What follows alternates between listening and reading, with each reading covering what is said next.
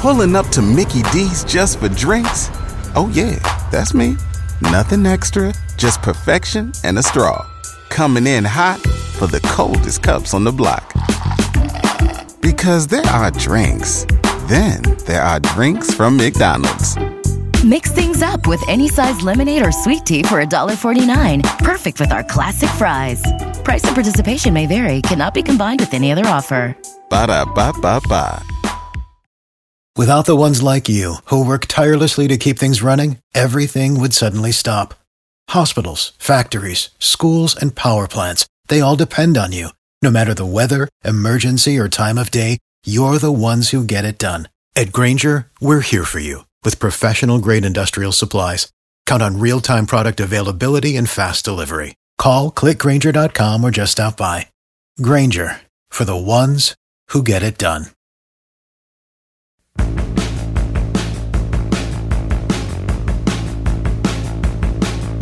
Hello, everyone. I am Matt Williamson, and as mentioned, we got a short week here. You know, it's working off a Monday nighter, so we're going to kind of combine two podcasts into one.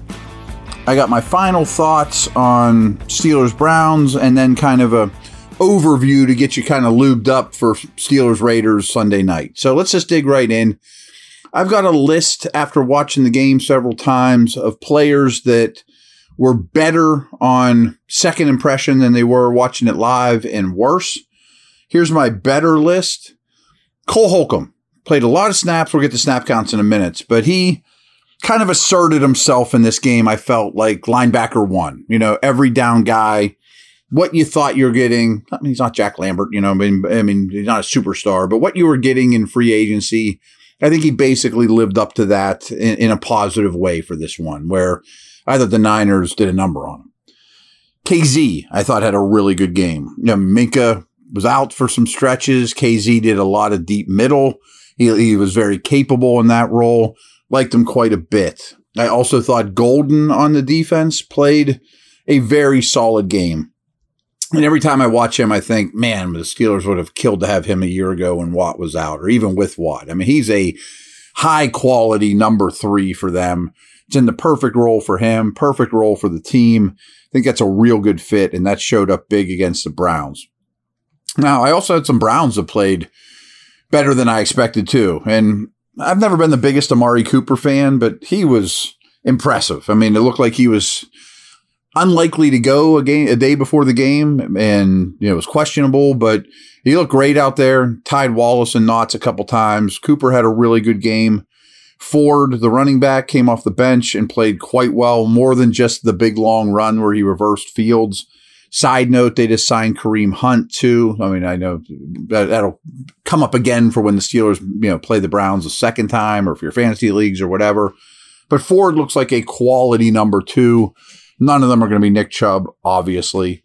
Um, talked about how Myles Garrett didn't show up big in the stat line, but he still had a major impact on this game. I mean, rolling protections his way. He's a multiplier that made those around him better. Grant Delpit's a dude that I really wanted the Steelers to draft when he came out of school, and he's been a real good player. He was great in this game as well. And then the last one is another nice pickup by the Browns was Okoronkwo, the, the edge guy they picked up from Houston. He's he rotates in with their guys, but he's a high quality player. A lot of like what I said uh, about Golden. Some of the dudes that were worse than I thought was really the entire offensive line. Really bad. I mean, really bad in the run game. The tackles were especially poor, Moore and Chuks. I'm open to the idea of Broderick Jones getting in there sooner than later. But man, uh, there's something missing with this line. The the run blocking's been horrendous all year, and the, the tackles struggled in every facet. To be honest with you, Benton, I'm going to mention with the worst, just because I have such a high standard for him. I, I think he's going to be an extremely high player or highly highly productive player, highly important player. Um, I don't say he played bad. He didn't. I just thought he might really shine and maybe my expectations were just too high, but uh, he was a little worse than I thought the first go round. Loudermilk's bad. Loudermilk's had a, I don't know that you can keep putting him out on the field. He, he gets pushed around, doesn't play with good leverage. I'm really souring, aha, souring on Loudermilk. Yeah, funny one. Um, and who also were worse than I thought was the right tackle for the Browns, the big sucker, Dawand Jones. I know he had a brutal matchup, but he looked better watching him the first go round and watching him the second go round. I don't know that he's going to be their right tackle going forward. Uh, and their corners, uh, uh, the Browns' corners are a really good threesome, but I thought the Steelers' receivers, even without Diontae, got the better of them. And now Pickett didn't always deliver the football where, as needed. But the, the Steelers receivers, I thought, won the matchup against the Browns corners, which I didn't see coming.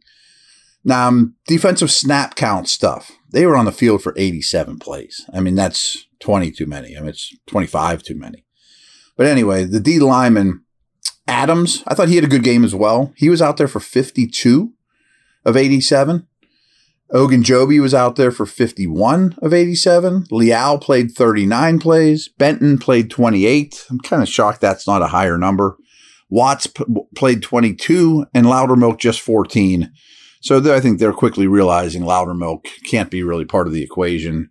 It wouldn't shock me if Watts gets more run than Loudermilk, especially when Heyward comes back. Um, so that's that situation. I mentioned Holcomb. He played 78 out of 87 snaps. That's no longer to me a true three man rotation, although Roberts did get dinged up. He only played 27 snaps. So I guess that's to be determined. Alexander played 52 out of 87. And then the secondary, Neal played 61. Didn't see that coming. That's a lot of snaps for Neal. I think some of that's because of Minkah's injury and stuff. Sullivan played 47, basically as a true slot. Porter only played 14. I think you got to start playing him more, but he's only going to be the left corner. He's not going to just directly replace Wallace on the right side. And then Riley played 10 snaps. So a couple other things I dug up, and then we'll talk about the opponent coming up here.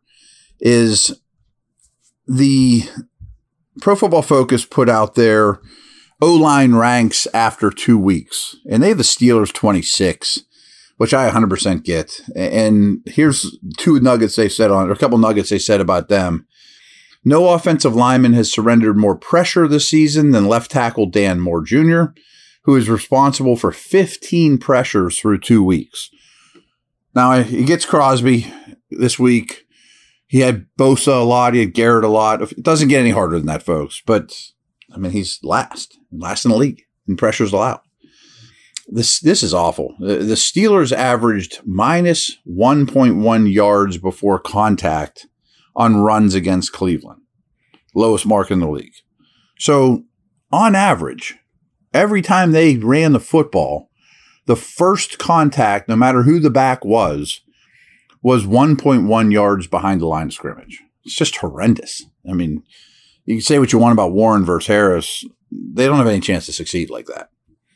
Um, they say their best player is Isaac Seumalo, and I agree with that. He's expected to be the best player on this offensive line, but his Pittsburgh career is off to a rough start. He's on pace to allow 34 pressures a season after giving up 21 with Philadelphia in 2022.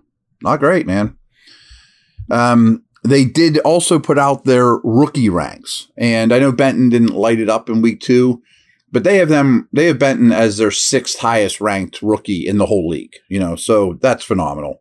Um, love that. Uh, he's been mistake free. They said on 32 run snaps, no negative graded snaps against the run, whatever that means with their uh, situation. And here's the last thing I have before we go talk about the Raiders on the other half of the pod. But this is nasty. Um, the numbers behind Kenny Pickett are worse than you might think.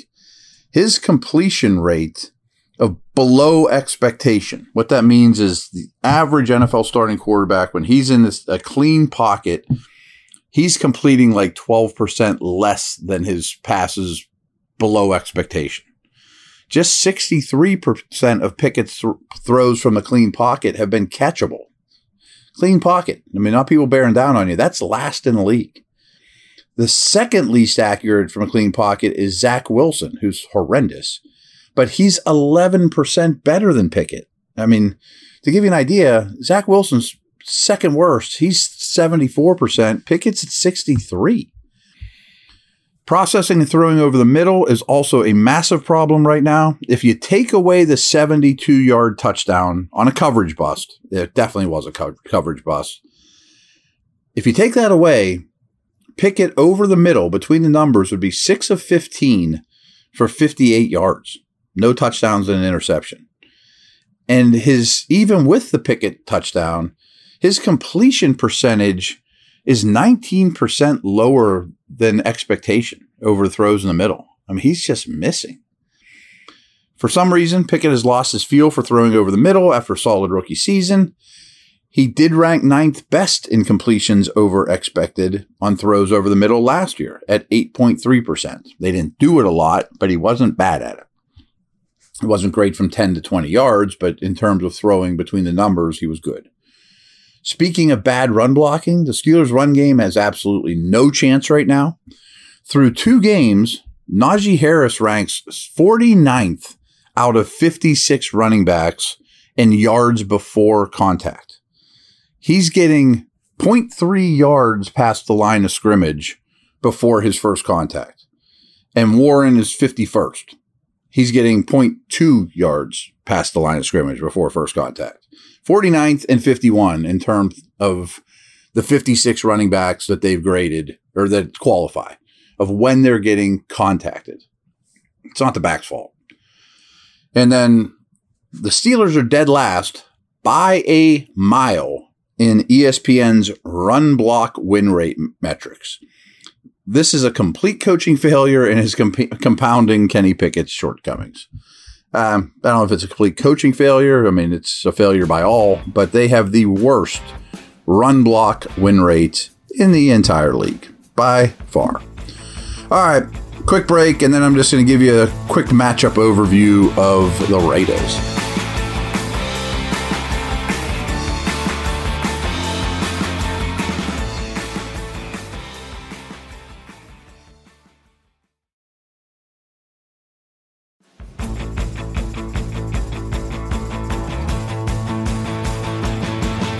All right.